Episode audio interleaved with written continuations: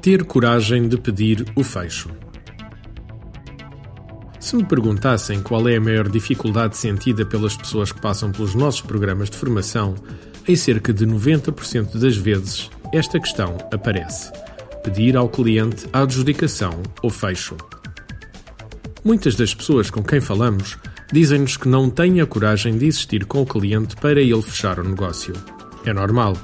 Os processos de venda arrastam-se devido ao facto do vendedor não ter a coragem de pedir de uma forma direta ao cliente a adjudicação. As razões habitualmente invocadas: não quero parecer chato, não quero insistir demais, tenho medo de perder a venda por demasiada insistência. Mas será que estamos a ser realmente chatos ao pedir o fecho? Será que depois de termos investido tanto no processo, propostas, demonstrações, provas de conceito, teste e mais um sem número de reuniões, não temos o direito de o pedir? Será que o próprio cliente também não sabe e está ciente desse facto? Claro que sim.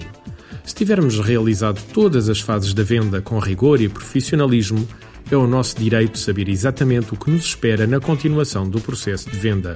Muitas vezes, o que nos faz perder um negócio é não termos a coragem de colocar a seguinte questão ao nosso cliente: Senhor cliente, depois de termos realizado X, Y e Z e de estarmos de acordo que, de facto, a nossa proposta traz benefícios mensuráveis ao ser implementada na sua empresa, o que é que falta para podermos assinar o contrato e dar início ao projeto? Teríamos de adaptar esta questão a cada caso específico, mas o princípio é simples. Resumir o processo até ao momento.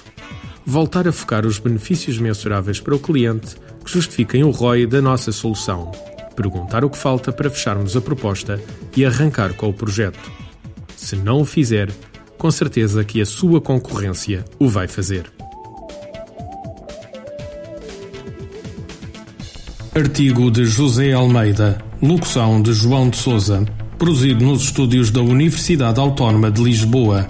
Procure mais recursos no site ideiasedesafios.com.